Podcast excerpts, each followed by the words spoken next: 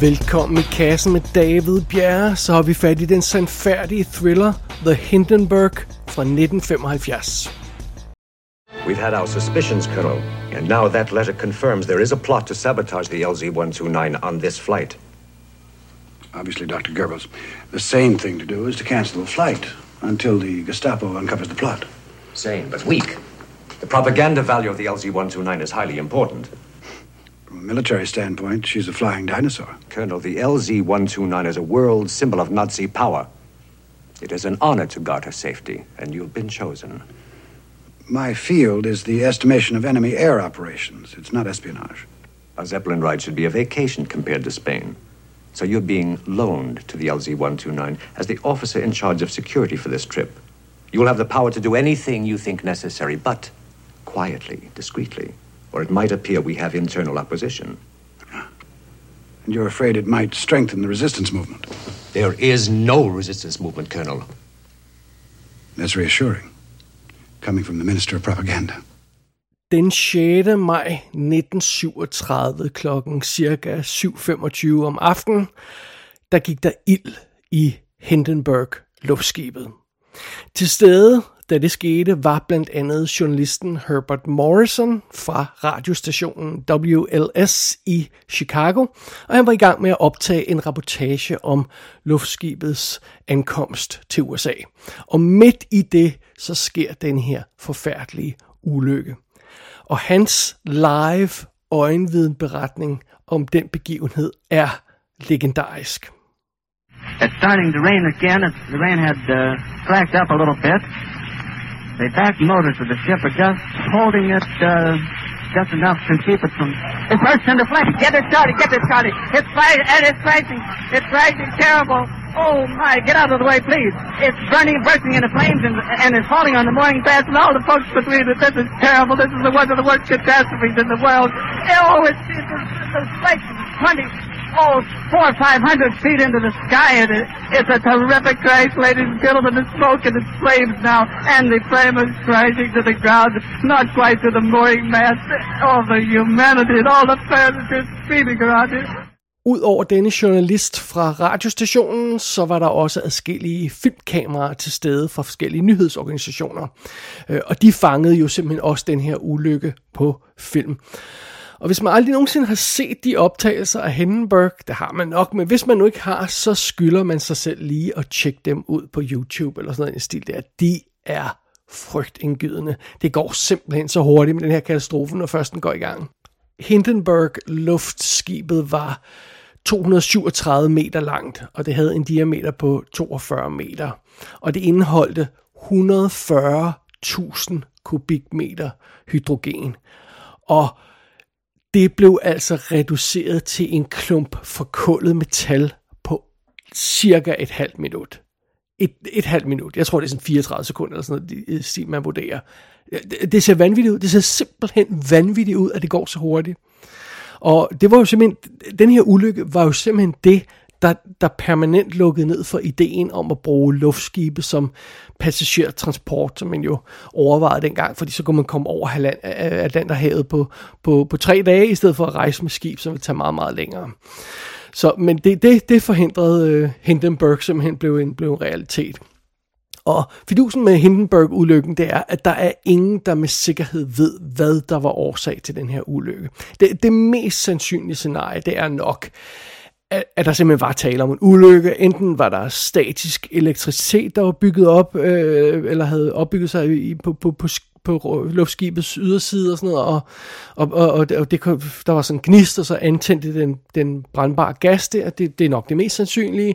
Der var snak om en motorfejl og alt muligt andet haløjse, og så har sådan noget som Mythbusters har jo også i tidens morgen testet teorien om, at der var en speciel maling på ydersiden af Hindenburg, der gjorde situationen værre, om jeg så må sige, sådan så at, at, at det, det måske ikke behøvede at gå så galt og så hurtigt, som det gjorde, men, men så var der noget, der accelererede det. Så det, det, det, det, er nok det mest sandsynlige scenarie. Men naturligvis så gik der også rygter allerede dengang om, at ulykken skyldes sabotage. Og det er så her, denne her 1975 film, The Hindenburg, samler tråden op. vi starter vores historie nogle uger før Hindenburg skal tage afsted på det, der skal vise sig at være sin sidste rejse.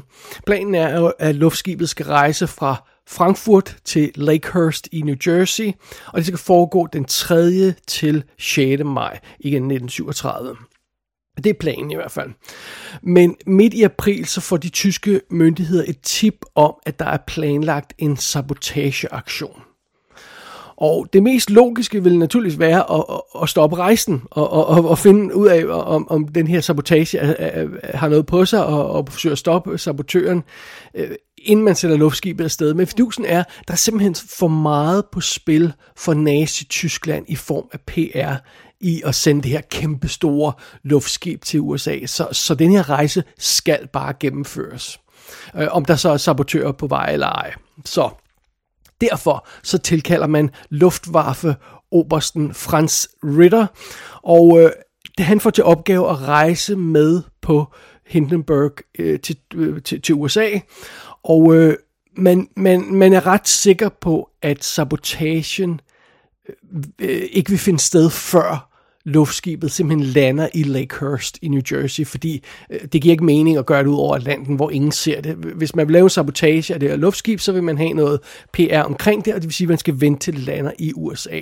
Så det vil sige, at Ritter han har tre dage til at finde ud af, hvem sabotøren er, og stoppe den her person. Ja, før rejsen er slut, og man, man når til USA. Og øh, det, det er jo selvfølgelig lidt af en udfordring. Øh, passagererne, som, øh, som øh, er ombord på det her luftskib, det er den sædvanlige blanding af mere eller mindre spøjse personer, man kunne støde på på sådan en rejse. Vi har en fornem grevinde for eksempel, der skal besøge sin datter, der går på skole i USA. Og vi har en entertainer og hans kone, der skal på tur, og blandt andet bliver lukket til at spille noget musik undervejs. Det vender vi tilbage til. Øh, der er også for eksempel en tysk familie med nogle små drenge, der er født i USA, og, og, og simpelthen aldrig har været i Tyskland før. Det var, de har så været i Tyskland i, i den her omgang, og de skal så hjem til USA igen, efter at have, have besøgt deres øh, hjemland, for, det der egentlig er familiens hjemland for første gang. Så det, det er sådan nogle folk, der er ombord.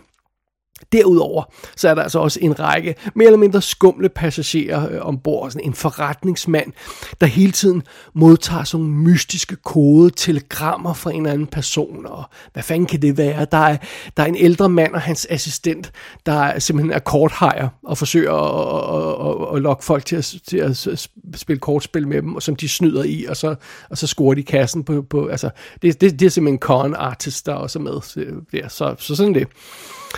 Så øhm, der er en masse folk, der opfører sig underligt, øh, som er ombord på, på Hindenburg, men er der virkelig også en decideret sabotør, der vil ofre sit eget liv og give øh, bare for at give øh, Nazi-Tyskland en lærestreg. Er der, er der virkelig sådan en person ombord, eller er de der rygter om sabotører bare, bare noget ævl? Well, det er jo simpelthen det, som Oberst Ritter han skal finde ud af, og han har som sagt kun tre dage til at løse sin opgave. Det er simpelthen historien her i The Hindenburg, den fiktive historie baseret på sande begivenheder, som vi, vi har her i filmen. Det tror jeg er en god måde at sige det på. Alright, lad os kigge bag kameraet og på rollelisten, før vi går videre. Instruktøren af den her film er Robert Wise. Ham har vi rent faktisk haft i kassen før. Det var ham, der lavede øh, 1971-filmen The Dropped a Strain, som vi har snakket om, og så instruerede han også 1963-filmen The Haunting. Men Derudover har han selvfølgelig også lavet en lang række berømte film. West Side Story, The Sound of Music, Star Trek The Motion Picture. Han er en rimelig cool herre, Robert Wise, og han i interviews omkring den her film, og nogle af hans overvejelser i forbindelse med at lave den her film, han er super cool og, og hovedet rigtig skruet på. Det har han altså, den kære Robert Wise, eller havde han. Sådan er det. Alright, rollelisten er rimelig omfattende. Vi tager bare lige de, de vigtigste navne. Vi har som øh, oberst øh, Frans øh, Ritter, eller Frans Ritter, der har vi øh, George C. Scott, som, øh, som vi, jo, vi jo elsker. Altså, øh, han har jo været et, et kæmpe filmstjerne i adskillige øh, øh årtier, altså alt fra Dr. Strangelove i 60'erne til Patton i 70'erne til, til The Exorcist 3 i 1990, som var fremragende. Jeg elsker Exorcist 3 øh, som øh, den her øh, grevinde, der er ombord øh, på, på, på øh, luftskibet. Der har vi Anne Bancroft, som vi jo også har haft i kassen før i forbindelse med Great Expectations fra 1998. Og øh, ja, hun er jo hun er med tonsvis af ting. Må ikke de fleste kender hende som Mrs. Robinson i The Graduate fra 1967. Det, det tror jeg nok. Derudover møder vi et besætningsmedlem, som øh, ret hurtigt bliver en af de hovedmistænkte for vores kære Ritter. Øh, det er en gut, der hedder Carl Birth, tror jeg det er, han siger, eller Borth, tror jeg det er, de kalder ham. Øh, han bliver spillet af William Atherton, som jo har en række øh, øh, kendte præstationer bag sig. Altså, øh, hvis aldrig nogensinde han havde lavet andet end at spille Walter Peck i Ghostbusters og Richard Thornburg i Die Hard, så havde han stadig haft en fantastisk karriere. Men han har rent faktisk lavet en masse andre cool ting også. Øh, blandt andet så vil man kunne huske ham i 70'erne for øh, The Sugarland Express, Spielbergs film, som, er, som han er fantastisk i.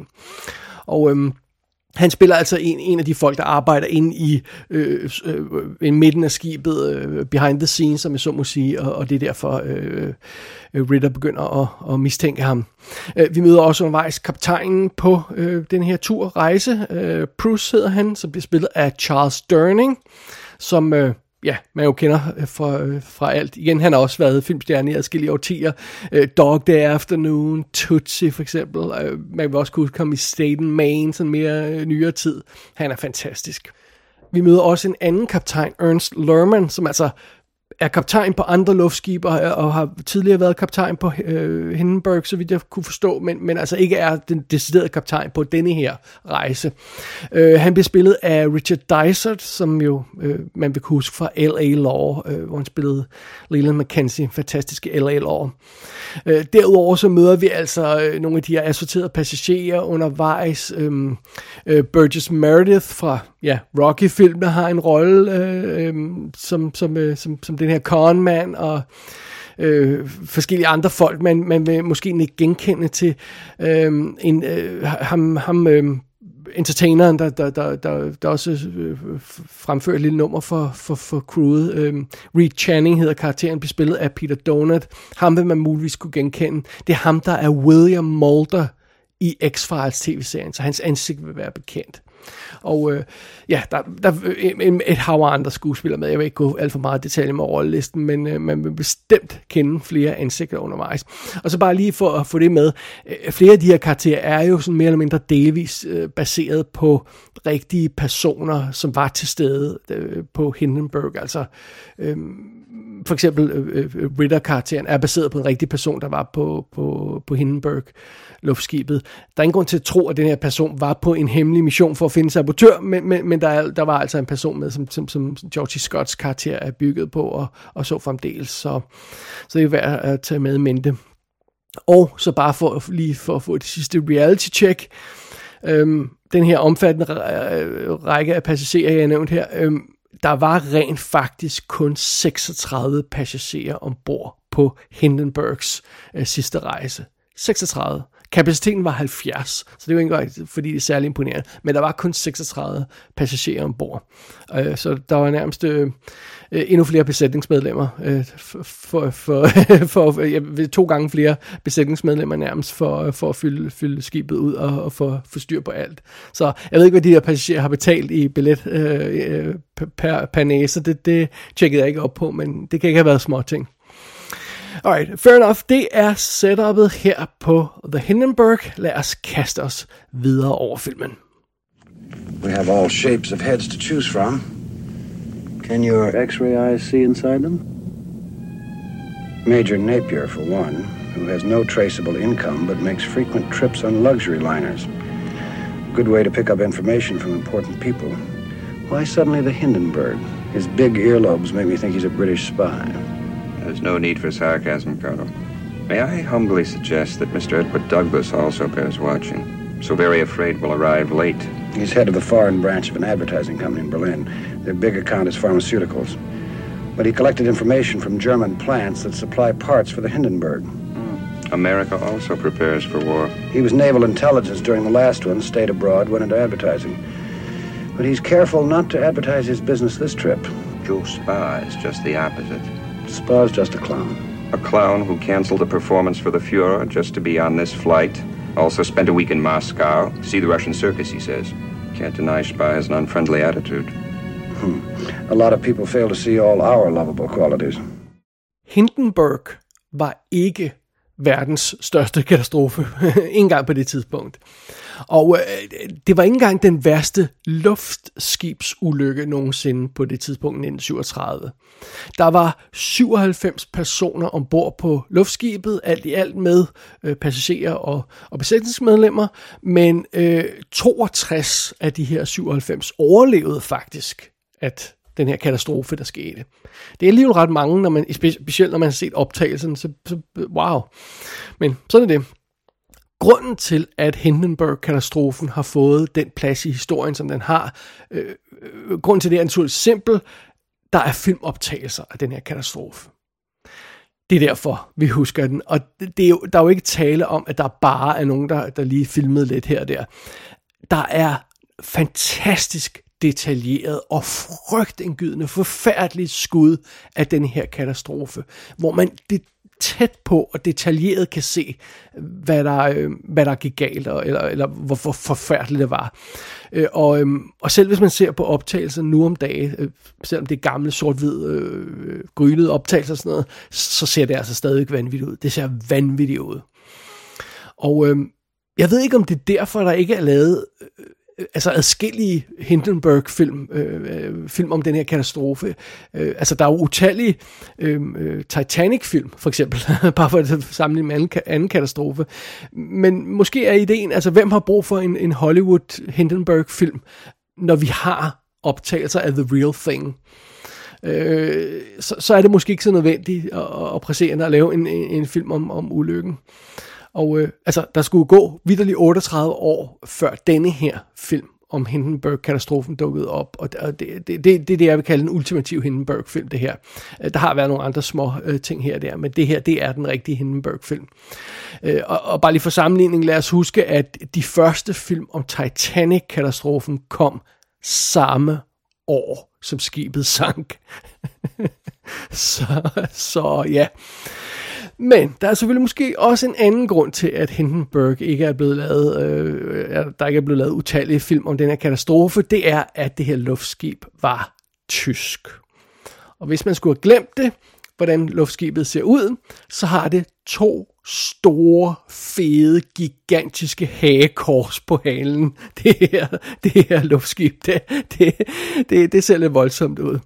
Uh, Hindenburg var jo simpelthen en en propaganda-reklame-søjle for Hitlers Tyskland. Og øh, det er måske derfor, der ikke er super meget stemning for at kaste sig ud i utallige genfortællinger af den her historie. Hvem ved? Øh, og så er der jo altså også lige det med, at, at ulykken foregår i 1937, og få år senere, så bryder 2. Øh, verdenskrig ud. Og øh, øh, så, så, så, så er der ikke så mange, der fokuserer på at lave en, en Hindenburg-film, og, og, og når øh, øh, verdenskrigen er overstået, så, øh, ja, så er der måske andre ting at tænke på, end, end, at, end at genfortælle den her historie i, i filmform. Så, så er der måske andre historier, man hellere vil fortælle. Og øh, ja, hvilket er fair nok. Under, øh, under alle omstændigheder, The Hindenburg fra 1975, det er nærmest det, jeg vil kalde den første, sidste og eneste rigtige Hindenburg-film. Endnu en grund til, at der ikke er lavet et øh, utallige film om, om Hindenburg-katastrofen. Det kan jo simpelthen også være det her med, at den er overstået på 30 sekunder. Øh, lidt over 30 sekunder. Og igen, det, det reelle øh, tab i menneskeliv, det, det var, det var, det var øh, øh også lidt over 30. Øhm, øh, ikke at det ikke er, er slemt nok, men, men, men spørgsmålet er mere, hvordan får man en Øh, spændende halvanden time eller to timer lang film ud af de her 30 sekunders katastrofe. Det, det, er jo så det, der er udfordringen. Og, og det var det, der var Robert Wise's udfordring, da han tog det her projekt på sig. Øh, måske er Hindenburg-katastrofen ikke specielt egnet til at være en decideret katastrofefilm. Og det er så også derfor, at Robert Wise han gjorde noget andet. Han manglede en god indgangsvinkel til at fortælle den her historie om Hindenburg. Og det fandt han i form af den her konspirationsteori om, at der var en sabotør. Så det han gjorde i stedet for, det var, i stedet for at fortælle en katastrofefilm, så fortalte han en spion-thriller. Og det her flamme-inferno, der ender med at fortære Hindenburg til sidst, det er ligesom udråbstegnet i slutningen af den her spionhistorie. Det er sådan, det, det er sådan øh, den, den her katastrofe bliver brugt i, øh, i den her films øh, øh, format. Men, øh, men, men det betyder jo ikke, at, at, at når man så, så, så er opgaven løs, og så er det nemt nok herfra, fordi øh, øh der er jo flere udfordringer i, i situationen øh, oven i det, fordi ja, øh, en spionthriller er måske et øh, effektivt format øh, for at fortælle Hindenburg-historien, men vi ved jo, hvordan den her historie slutter. så øh, altså, vi ved jo, at vores held ikke får stoppet den her sabotør. I hvert fald, hvis vi går ud fra, at filmen leger med ideen om, at der er en sabotør, og, og, og, og, og det er det, der er skyld i ulykken, jamen så ved vi jo på forhånd, at vores held får ikke løst sin opgave. Så kan man virkelig lave en effektiv film, hvor man er bundet på hænder og fødder på den måde, som Robert Wise var, da han skulle lave Hindenburg-filmen? Ja, ja, det kan man. Robert Wise kan i hvert fald, eller kunne i hvert fald lave en effektiv film, øh, selv med de her begrænsninger, de her udfordringer. Det, det må jeg godt nok konstatere, fordi det er The Hindenburg. Det er en rimelig damn effektiv film. Men før vi når så langt, og før vi kommer alt for meget ind i det her spiondrama, som øh, filmen skal ende med at handle om, så, øh, eller sabotørdrama, sådan øh, sabotør-thriller-drama, lad os kalde det det. Øh, før vi når så langt, og før vi når til det, så, øh, så indleder Robert Wise den her film med at sætte scenen i historisk perspektiv. Det første, vi ser i øh, den her film fra 1975, det er en 1937 nyhedsrapportage. Vi starter som den her 1975 film i 4-3 i, i sort-hvid, øh, sådan så det ligner en autentisk newsreel, som man vil kende fra, fra 30'erne. Og logoet, vi ser i starten af den her film, øh, det er jo altså øh, det gamle Universal Newsreel øh, logo, som kommer på, hvor der står øh, copyright 1937. Det, det er sådan, filmen starter. Og så starter den med, altså, med sådan en klassisk nyhedsrapportage-stil øh, der i sort-hvid. Og, og, og i den her indledning, der hører vi noget om øh, luftskibets historie, og, og mere specifikt om Hindenburg. Øh, altså, øh, øh starten på den her film forklarer om hyggelige folk, hvad et luftskib er. og så tænker man, hvorfor fanden skulle det være nødvendigt? Men... Øh, apparently ifølge øh, Robert Wise, så fandt han ud af, at det rent faktisk var tilfældet. Det var nødvendigt at forklare folk, hvad et luftskib var, eller hvad et passagerluftskib var.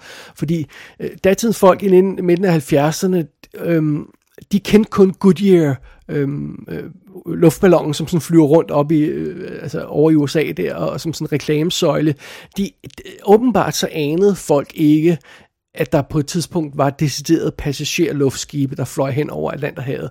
Øhm, øh, det måtte han i hvert fald konstatere, så det var derfor, han lavede den her indledning, der sådan omhyggeligt forklarer luftskibets historie, og hvordan vi nåede til det punkt, hvor, øh, hvor øh, Hindenburg er så imponerende. Så det, det var en meget sjov idé. Men efter den start, så går filmen for alvor i gang, og vi skifter til stunning 235 widescreen format, og vi får farve på filmen, og øh, det har vi så øh, til, til, helt til finalen. Så, så, så sådan er det. Og øh, det er jo så her, når vi kommer ind i, i, i farve widescreen filmen, det er jo så her, vores sabotage thriller starter. Først møder vi alle spillerne på banen, præcis ligesom vi vil gøre i en klassisk katastrofefilm. Vi, vi ser alle passagererne gå ombord, og vi ser dem i ankomst, om, ankomsthallen og, og gør sig klar og sådan noget, og så, så vi lærer alle passagererne at kende.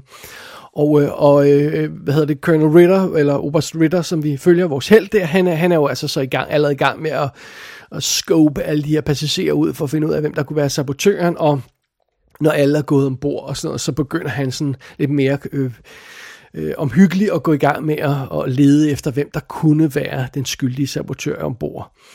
Og øh, det, det, det foregår sådan relativt stille og roligt. Der er jo ingen panik på endnu. Igen, rejsen er lige startet. Der er, øh, der er, der er øh, tre dage til at, til at finde den her sabotør, så går nok går alt sammen. Og og, og Oberst Ritter, han går så i gang med at lede efter sabotøren, og mens han gør det, så følger vi rejsen over Atlanterhavet.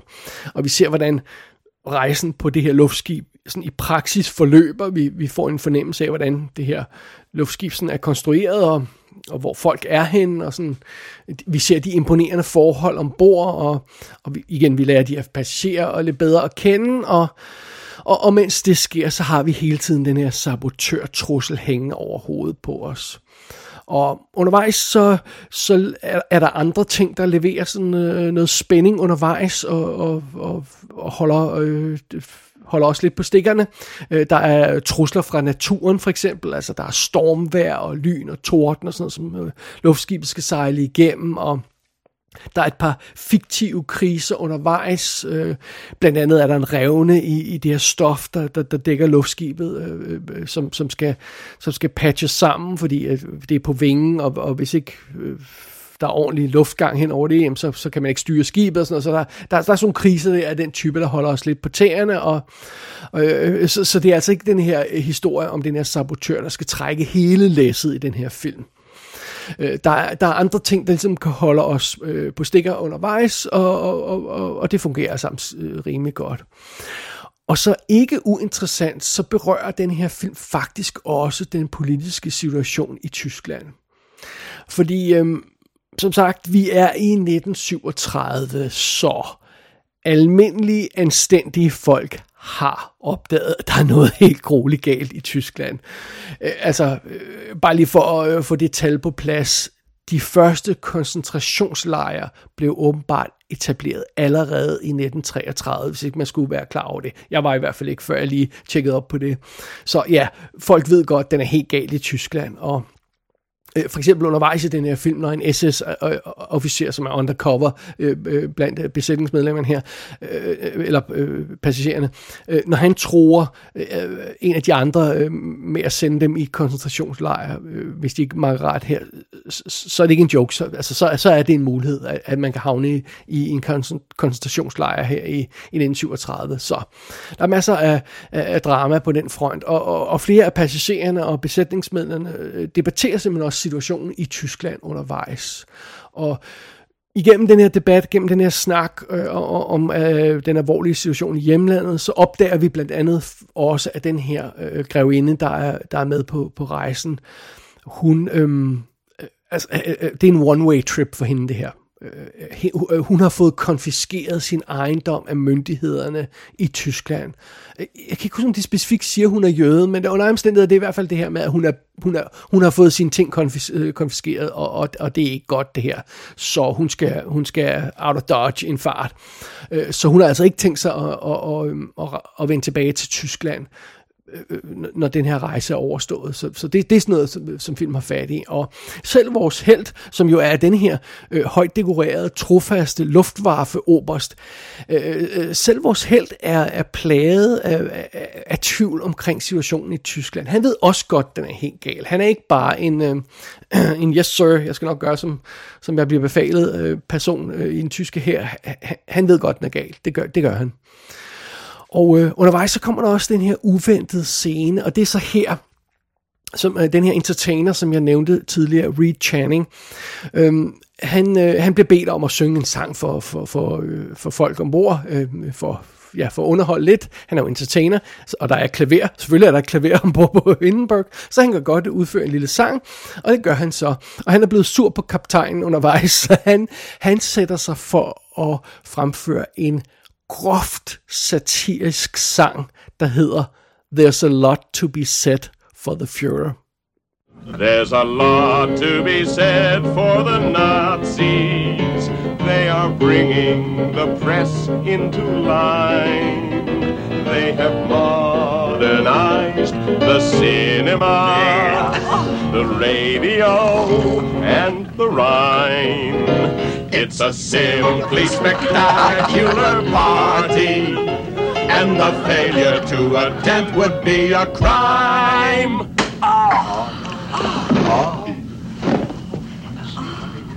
There's a lot to be said for the Nazis, and I hope it's said in time.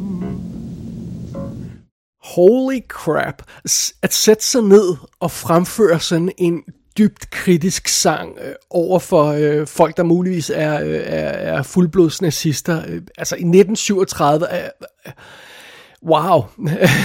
det, det, det, og det er en super awesome scene, det her med, at, at der sidder den her mand og og stikker til folk og, øh, omkring situationen i, i, i Tyskland og, øh, og, og forsøger at, og, og lave lidt ballade der, fordi fidusen er, det sætter denne her sabotør-situation på spidsen, at vi bliver opmærksom på, at ikke alle ombord på det her Hindenburg-skib er ligesom med på nazisternes side. Øhm, øh, der, der, der, er, der er tvivl omkring passagererne og besætningsmedlemmerne om, om, om, om, om dem, de arbejder for i, i Nazi-Tyskland, er, er the good guys. Det, det kan vi roligt konstatere. Øh, og, og fidusen er, øh, den her stemning og, om, om, om tvivl omkring øh, øh Nazi-Tyskland, hvad der foregår der, øh, altså, den påvirker vores held, øh, Oberst Ritter. Stille og roligt går det op for ham, at måske er det ikke en dum idé, hvis den her sabotør har held med sit projekt.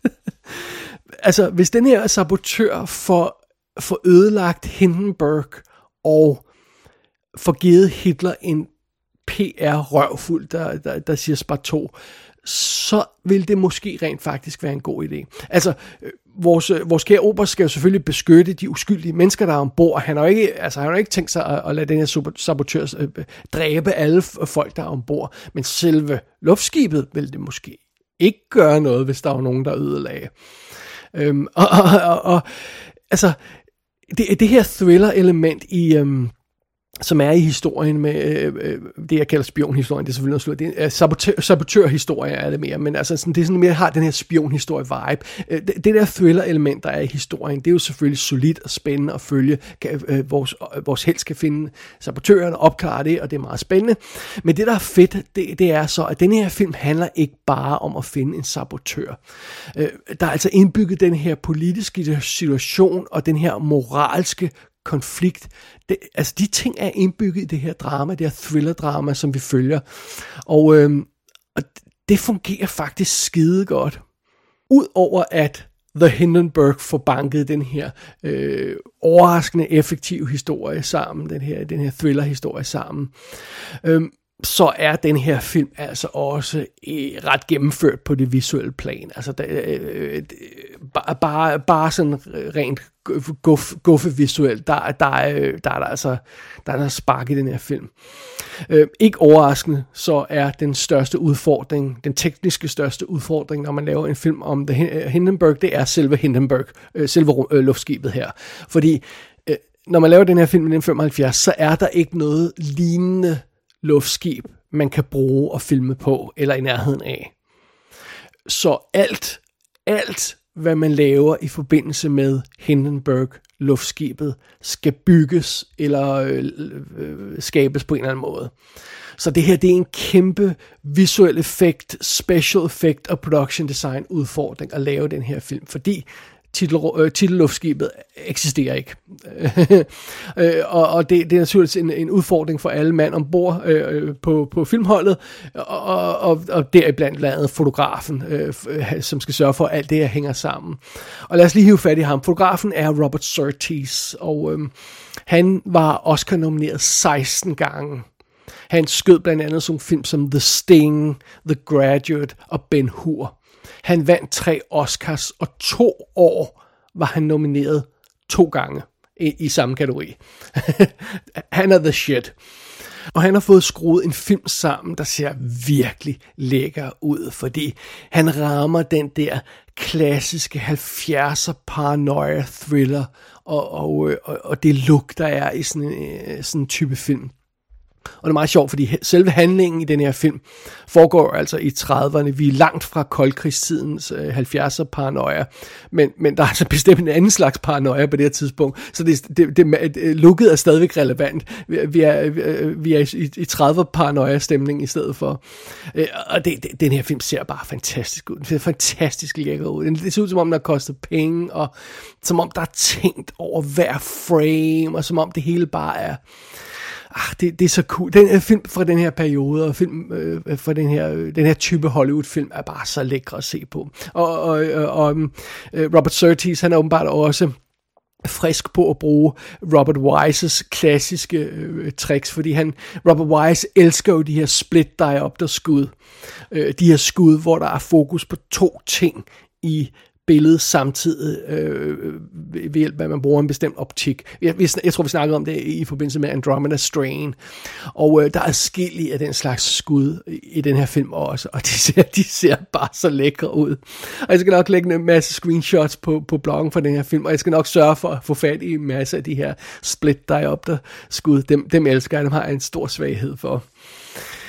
Alright, en anden ting, der selvfølgelig også er super fedt ved den her film, det er selve production designet, som jeg har nævnt lidt undervejs her. Og production designet på den her film, han hedder Edward C. Øh, Cafano, tror jeg man siger. Og han er altså Oscar nomineret 10 gange, og han vandt også tre Oscars, og han var i øvrigt også nomineret to gange i to forskellige år øh, øh, for scenografi i, i, i Oscar-regi, så det, det er altså A-teamet, vi har på den her film.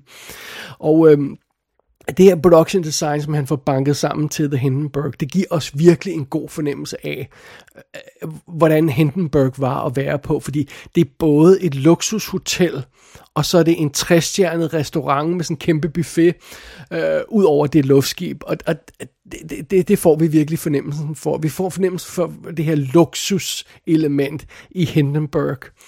Og øh, så når vi kommer ind bag facaden på, på, på, på, på det her øh, fine luftskib, så ser vi jo altså også inde i Hindenburgs skrov, og, og det ser også super cool ud.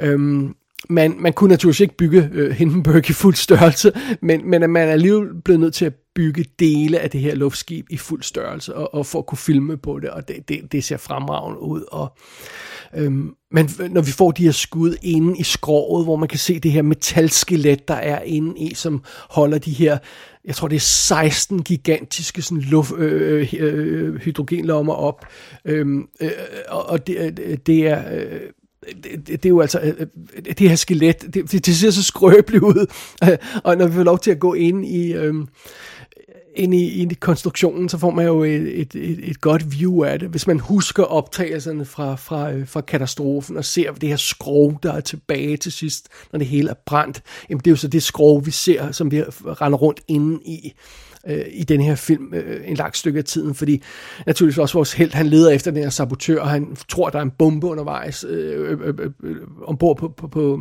som bliver placeret et eller andet sted øh, på det her skib, og, og han går selvfølgelig rundt og leder nogle af de her steder for at finde sådan en bombe, og så ser vi hele konstruktionen af Hindenburg indenfra, og det ser fabelagtigt ud.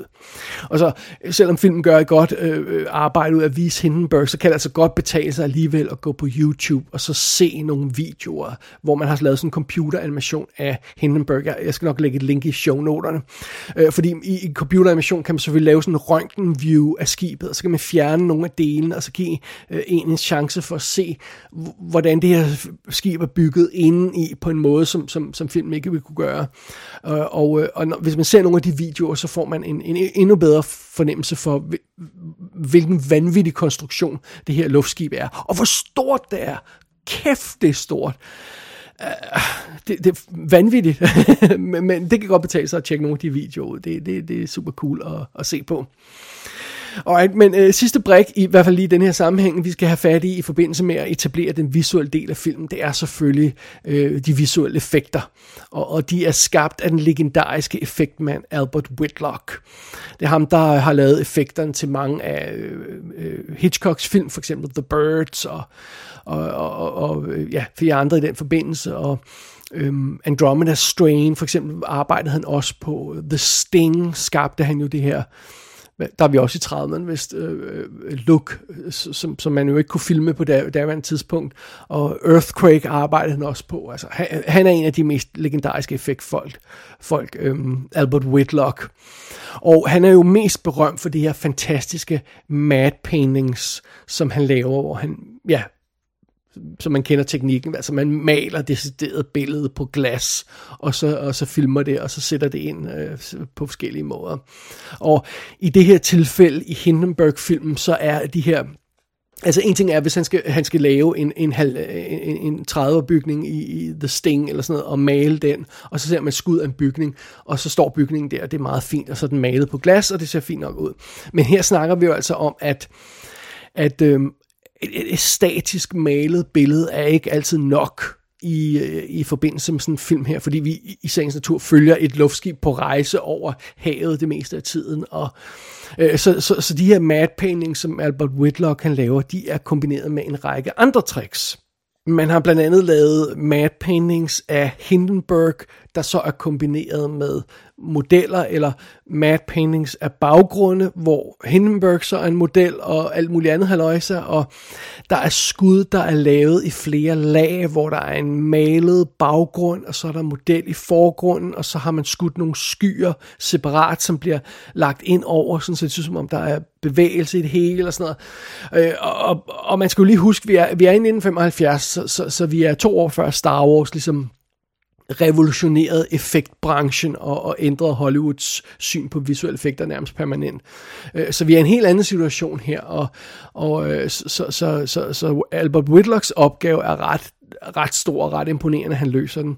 Og han hiver alle sine tricks frem i denne her film. Han har de her klassiske tricks, han kan lave med, med at, at få, få male de her baggrund, og så få dem til at bevæge sig sådan individuelt i forhold til hinanden, sådan så at man for eksempel har et skud af, af, af, af himlen i baggrund, og så er der skyen, der bevæger sig ind over og, og øh, i flere lag, sådan, så der kommer dynamik i billedet, så det er ikke bare et statisk malet billede. Øh, og, og han har de her tricks, han laver med, at for eksempel når, øh, øh, skyerne kan, kan sådan bevæge sig ind over det her malede baggrund, som jo ikke eksisterer, og pludselig kan solstrålerne komme ind i billedet og lyse dele af, af den her malede baggrund op og sådan noget. Han laver de her insane tricks, som han har lavet i masser af sin film, og, og de bliver alle sammen brugt her, og det, de skud er vanvittigt flotte. Og øh, apparently så er det altså Albert Whitlock selv, der malede stort set alle malerierne i den her film, altså de her mad paintings. Og der er sådan cirka 70 stykker, hvis jeg, hvis jeg ikke øh, tager meget fejl. Han har seks assistenter, der hjælper ham undervejs, også med at fotografere ting og, og gøre andre ting. Og, og der er også andre typer visuelle effekter øh, i, i filmen. Der er adskillige blues, bluescreen skud for eksempel den, er, det, er den, her, den her model, de har bygget af, af Hindenburg også. Og der er en masse in-camera effekt skud med modeller, der hænger i, i, hvad der ligner skyer øh, foran en malet, større malet baggrund og sådan noget. Det er der også i, men, men ellers er det Albert Whitlock, der nærmest ene mand har lavet effekten til den her film, med, med hjælp fra de assistenter godt nok, som han øh, skynder sig at rose, når han snakker om, om projektet her. Han er meget, han er meget, meget øh, omhyggelig med at sørge for at rose alle sine folk, siger han kunne slet ikke gøre det uden dem og sådan noget. Øh, meget sympatisk herre. Øh, og, og, øh, og det, det, det, de præsterer øhm, på effektfronten i den her film, det, det er altså state of the art anno 1975. Det er det. Det er insanely imponerende, hvad det lykkedes mig at lave i den her film. Men øh, udover at hive fat i alle de her state-of-the-art visual effects, så har man altså, altså også lavet øh, low-tech, simple og billige løsninger undervejs i den her film, og det er den slags, jeg elsker med, med, med, med gamle effekter, øh, øh, fotokemiske og in-camera effekter og sådan noget, fordi det gør man jo ikke med computereffekter, der har man ikke low-tech løsninger på den måde i hvert fald. Øh, for eksempel nogle gange, så, så Albert Whitlock øh, får slip for at male den her model igen og igen, eller, eller det her luftskib igen og igen, øh, så tog han simpelthen fotografi af den her model, der var bygget, og så klippede han modellen ud af fotografiet, og så tog han den her, den her lille, det her, det her fotografi af en model, og klistrede op på en glasplade foran en malet model. Og så sørgede han for at flytte den forreste glasplade en lille smule, og så ser det som om det her luftskib sejler hen over baggrunden. det er sådan nogle simple løsninger, som man har. Øh, og øh, der, er, der er en historie, som jeg elsker, om et øh, specielt udfordrende skud, som man skulle lave, øh, hvor det er Albert Whitlocks assistent, der finder på en øh, genial løsning. Og den her assistent, det er jo et Bill Taylor, der senere selv blev en effektlegende inden for mad paintings. Men øh, fidusen er, at det man har brug for, det er et skud ud fra Hindenburgs vinduer hvor øh, Hindenburg sejler hen over en by om natten, og så står nogle passagerer og kigger ned på den her by, der selvfølgelig er lyst op af, af, af nattebelysning, øh, og, så, og så kigger passagererne ned på det, og så, og så sejler man hen over den her by, og, og det er så det skud, man har brug for. Og måden, det bliver løst på, er genial. Man får simpelthen fat i sådan noget farvet kagekrømmel, eller hvad fanden det er, øh, sådan noget sukker noget, man, man hælder på kager, øh, og så drysser man det ud på sådan et sort klæde, og så tager man simpelthen en lineal, og så arrangerer man de her små sukkerstykker i, i forskellige farver i små rækker med den her lineal, og så bygger man stille og roligt det, der ligner en by med sådan nogle gader, og så filmer man det. Så den her by, man ser ud af vinduerne på, på, på, på, på Hindenburg, øh, er, er kagekrømmel på et sort stof. altså, det er genialt. Jeg elsker sådan en historie. Og øh, ah, men det, det er fantastisk. I øvrigt så vandt den her film en Special Achievement Oscar for sine visuelle effekter. Den vandt også en, en Special Achievement Oscar for sine lydeffekter. Og så var den altså også nomineret for bedste scenografi, bedste lyd og bedste fotografering. Øh, Oscar nomineret for de ting. Så det er...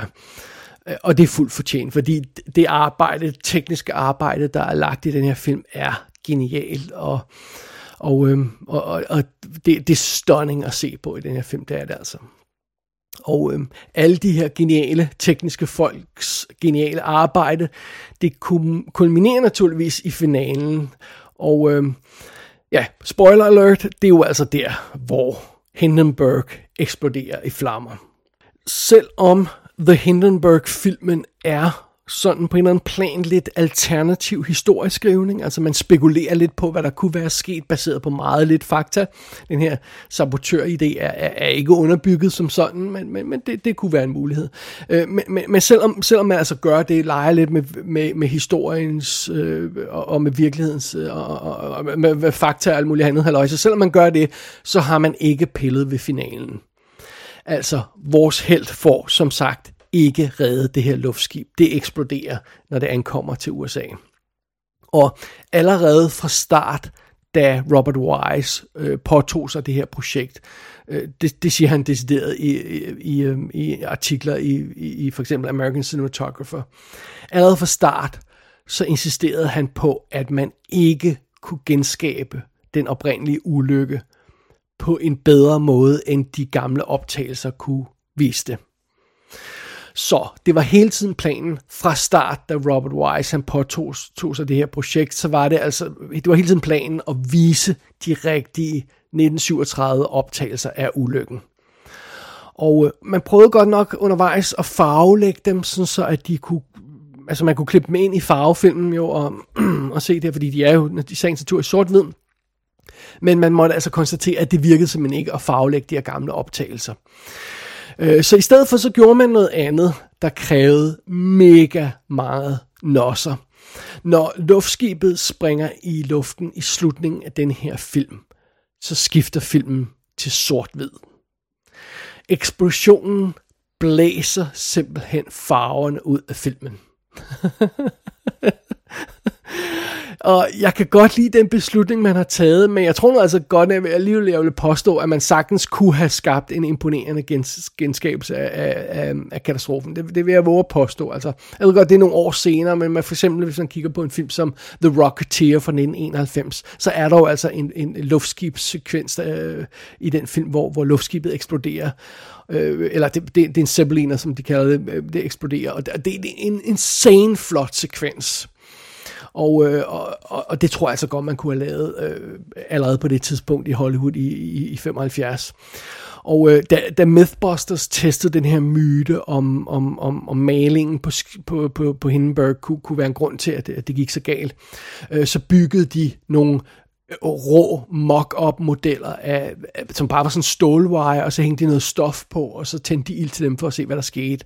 Og selv de her total low-tech modeller øh, af det her rums, øh, rumskib, jeg kan øh, have lyst til at kalde det, det her luftskib, øh, specielt de her low-tech modeller, øh, øh i det øjeblik, der går ild i dem, og det er filmet sådan øh, man her ser sådan en model, der hænger i et hangar, og, og de her flammer, de slikker op af det bare de der skøde hjemmebyggede, fuldstændig low-tech modeller af, af, af det her luftskib, det ser fantastisk ud. Really insanely flot ud. Så jeg tror altså godt, man kunne have, hvis man byggede nogle rigtige modeller, detaljerede modeller og tændt ild til dem, så tror jeg altså godt, man kunne have lavet en virkelig flot sekvens alligevel. Men jeg har fuld respekt for den beslutning, som Robert Wise og, og crewet tog, og, og, at de simpelthen siger, vi bruger de originale optagelser i stedet for. Og de originale optagelser er i sort-hvid, ergo skal vores film også være i sort-hvid, når de kommer. Øhm, så lige når vi skal til den her, øh, vi har haft to timers opbygning af den her øh, thriller-historie om, om sabotøren og sådan noget, og, og lige når vi skal til at se The Money Shot, hvor øh, Hindenburg springer i luften, så skifter filmen altså til sort-hvid, og det synes jeg er så modigt. Det er så modigt at gøre. Vi ser simpelthen øh, denne her eksplosion, den flår hul i Hindenburg, og så instantly, så bliver filmen forvandlet til sort-hvid. Og ikke nok med, at filmen går i sort-hvid, den ændrer også fotografisk stil fuldstændig. Øh, fordi øh, pludselig bliver, øh, i stedet for at, at være filmet som sådan lækker Hollywood-thriller fra, fra 70'erne, øhm, så bliver filmen håndholdt og kaotisk, og igen, billederne er selvfølgelig sort-hvide, og sort-hvide, håndholdte, kaotiske billeder, og, og det betyder så, at der kan klippes direkte mellem de autentiske optagelser fra 1937 og så de nye optagelser fra 1975 med den fiktive historie med skuespillerne. Fordi nu matcher det pludselig, fordi man har ændret den fotografiske stil på, på, øh, til, til den her finale sekvens. Og øhm, Netop fordi man har gjort det her, sådan så at de her ting matcher, de moderne optagelser matcher de, de gamle optagelser, så kan man også pludselig vise starten på ulykken, som, øh, som øh, når, når, når luftskibet eksploderer, sådan først eksploderer, fordi der var aldrig nogen, der fangede det af de der kameraer, der var til stede i 1937. Øhm, det kamera, som filmede hovedparten af sekvensen, de, de skud, man bedst kender, øhm, øh, det, det, det kamera, det jammede simpelthen, netop som luftskibet kom ind, og så skal ham her, fotografen, lynhurtigt unjamme kameraet og skifte film og hvad han skal gøre, så han når simpelthen ikke at få starten af eksplosionen med. Det er derfor, den mangler. Og alle de andre fotografer var bare også chokeret over, at det pludselig skete, så, så, så de, fordi det er bare et luftskib, der er ved at lande, og pludselig så er det altså i brand, og så 30 sekunder senere er det væk. Så det er derfor, starten mangler i alle de autentiske optagelser. Det kan man så øh, øh bruge her, øh, det kan man så lave her med, øh, i, i 1975, så kan man lave det i en stil, der matcher 37 skuddene på en måde, der er virkelig imponerende. Det er super fedt. Øh, og, øh, og, og noget andet, den her stil gør med, at man skifter til håndholdt sort-hvide optagelse, det er jo så også, at man kan rent faktisk vise den her forfærdelige katastrofe på en ekstrem grafisk måde. Altså, vi ser skud af folk, der bliver et af flammer, og øh, folk, der kaster sig brændende ud af vinduerne på det her luftskib, og det er meget voldsomt. Vi ser, hvordan de her folk, de bare sådan falder om på jorden, og så hele ryggen af den her person bare øh, brændt væk simpelthen. Og, øh, men, det er meget voldsomt, men fordi det er filmet i sort-hvid, og fordi vi har den her håndholdte stil, så virker det ikke så udstillende, og så virker det ikke sådan så, øh, så, så forfærdeligt. Øh, og så kan filmen slippe afsted med mere, ganske enkelt. Og, og, og, og det, øh, det synes jeg faktisk er meget imponerende, den balancegang, som man har valgt der, at man, man, man, man viser noget, der er meget grafisk, men man viser det på sådan en lidt tilbageholdende måde. Det fungerer virkelig godt. I hele den her sidste sekvens i filmen, i finalen, der klipper man altså frem og tilbage mellem de her nyoptagede scener og arkivoptagelserne, og det, det, det, det, gør, det gør man hele vejen igennem. Og der er decideret et skud, som starter på en skuespiller, optaget i 1975, der spiller den her radiojournalist Herbert Morrison, som laver den her rapportage, den her live rapportage. Øh, man starter på den her skuespiller, og han siger, åh, det er så forfærdeligt, og, og han siger noget med, fanger du det hele, og så snakker han til sin kameramand, og så panorerer kameramanden væk fra skuespilleren i 1975, og så havner vi op på et autentisk skud fra 1937 af Hindenburg, der brænder. Det er simpelthen et skud, som han har klippet sammen på den måde. Det er bare awesome. Det er en awesome måde at gøre det på, og en eller anden form, man har en eller anden form for respekt for de oprindelige optagelser, og de, den oprindelige ulykke, der skete ved at holde fast i dem. Det er, det, det, det er super fedt, og det er så effektivt lavet i den her film. Det er det altså. Det er, det, det er en perfekte kulmination på den her historie. Det er det altså selvom man ved, hvor den her film vil slutte, The Hindenburg, så er det stadigvæk rystende at se, når vi når så langt. Så fordi pludselig har vi selvfølgelig også op, opbygget en forhold til de her karakterer, som vi nu pludselig ved kommer til at brænde op, eller halvdelen af dem. Det, det, det er meget barskt. Og jeg vil også øh, øh våge at påstå, at selvom man har set de oprindelige optagelser, og muligvis har set dem adskillige gange, fordi igen, det er kun 30 sekunders optagelse eller sådan noget, det stil her, selvom man har, har, har set dem øh, ind og ud og sådan noget, så får de alligevel...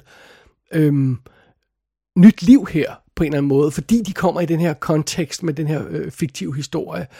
Og, og ah, det, det, er altså, det er sgu meget imponerende lavet, det må jeg indrømme. Man får ny respekt for de, op, de, de, de oprindelige optagelser fra 1937, ved at se, hvordan de er smækket ind i den her 1975 film. Og jeg må indrømme, The Hindenburg-filmen her virker altså meget bedre, end jeg kunne huske den gjorde. Jeg, jeg kan godt huske, at jeg se den, øh, så den en gang, og, og synes, at den var okay og sådan noget. Og, og det er sikkert også derfor, jeg købte øh, Blu-ray, fordi jeg tænkte, at jeg, det, det må jeg have set en dag igen og sådan noget. Og, Og, men men det, det var meget, meget, meget, meget bedre, end jeg kunne huske. Som, det, det, øh, det, det, det må jeg altså indrømme. Og jeg synes et eller andet sted, den er sådan lidt uretfærdigt overset som katastrofefilm, The Hindenburg. Den bliver sjældent nævnt i samme åndedrag som Earthquake, eller The Poseidon Adventure, eller The Towering Inferno. Og, og, og, og det er jo den eneste af de her film, jeg har nævnt her, der er baseret på en sand historie. Øhm, øh, øh, altså, det, det er de færreste af de her katastrofefilm. De, altså, okay, fair nok, Earthquake er baseret på rigtige jordskæld, men det er jo ikke et rigtigt, det sted rigtigt jordskæld, vi ser i den film. Øh, men det er jo en rigtig katastrofe, vi ser i, i, i Hindenburg-filmen.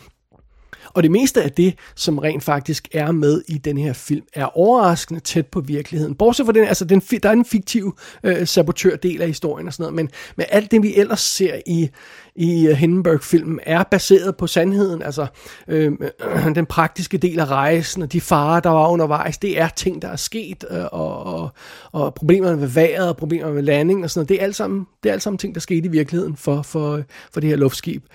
Øh, men igen, måske så, så er grunden til, at Hindenburg øh, ikke bliver snakket om, når man snakker øh, øh, regulær katastrofefilm, øh, det er så fordi, man, man har valgt noget lidt andet, en lidt anden indgangsvinkel end den regulære katastrofefilm indgangsvinkel til den her historie. Man har valgt øh, øh, øh thriller-plottet i stedet for øh, sabotørplottet. Men jeg må altså indrømme, at jeg synes, at det som, som, som The Hindenburg-film her leverer, det er meget mere dynamisk og har en meget mere interessant struktur end de traditionelle katastrofefilm, hvor det er der med, åh, der er en times opbygning, og så skal vi se katastrofen, det tager fem minutter, og så er der en times, øh, hvor vi skal se the aftermath og sådan noget, og det ender nogle gange med at blive en lille smule kedeligt. Øh, det fungerer meget bedre i Hindenburg, den måde, som film er konstrueret. Og, og så igen, så har den ting med, som, som katastrofefilm normalt ikke har med. Altså det her med, at hvornår har man sidst, sidst set en katastrofefilm, hvor helten overvejer, om han, hun skal lade katastrofen ske, fordi det måske alligevel er det bedste. altså det, det er jo ikke noget, der er med i en normal katastrofefilm. Det har The Hindenburg. Så jeg må indrømme, det her, det var et fantastisk gensyn med The Hindenburg. Robert Wise's instruktion er bundsolid. Den her film, den føles aldrig som disaster porn, som man kunne sige, og som allerede nævnt, teknisk så er den her film dybt imponerende, og historien, som vi får fortalt, er mere nuanceret, end man skulle tro, og det er fantastisk.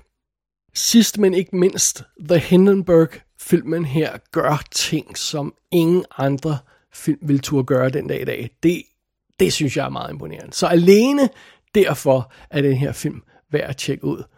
Det er en film, der har nosser.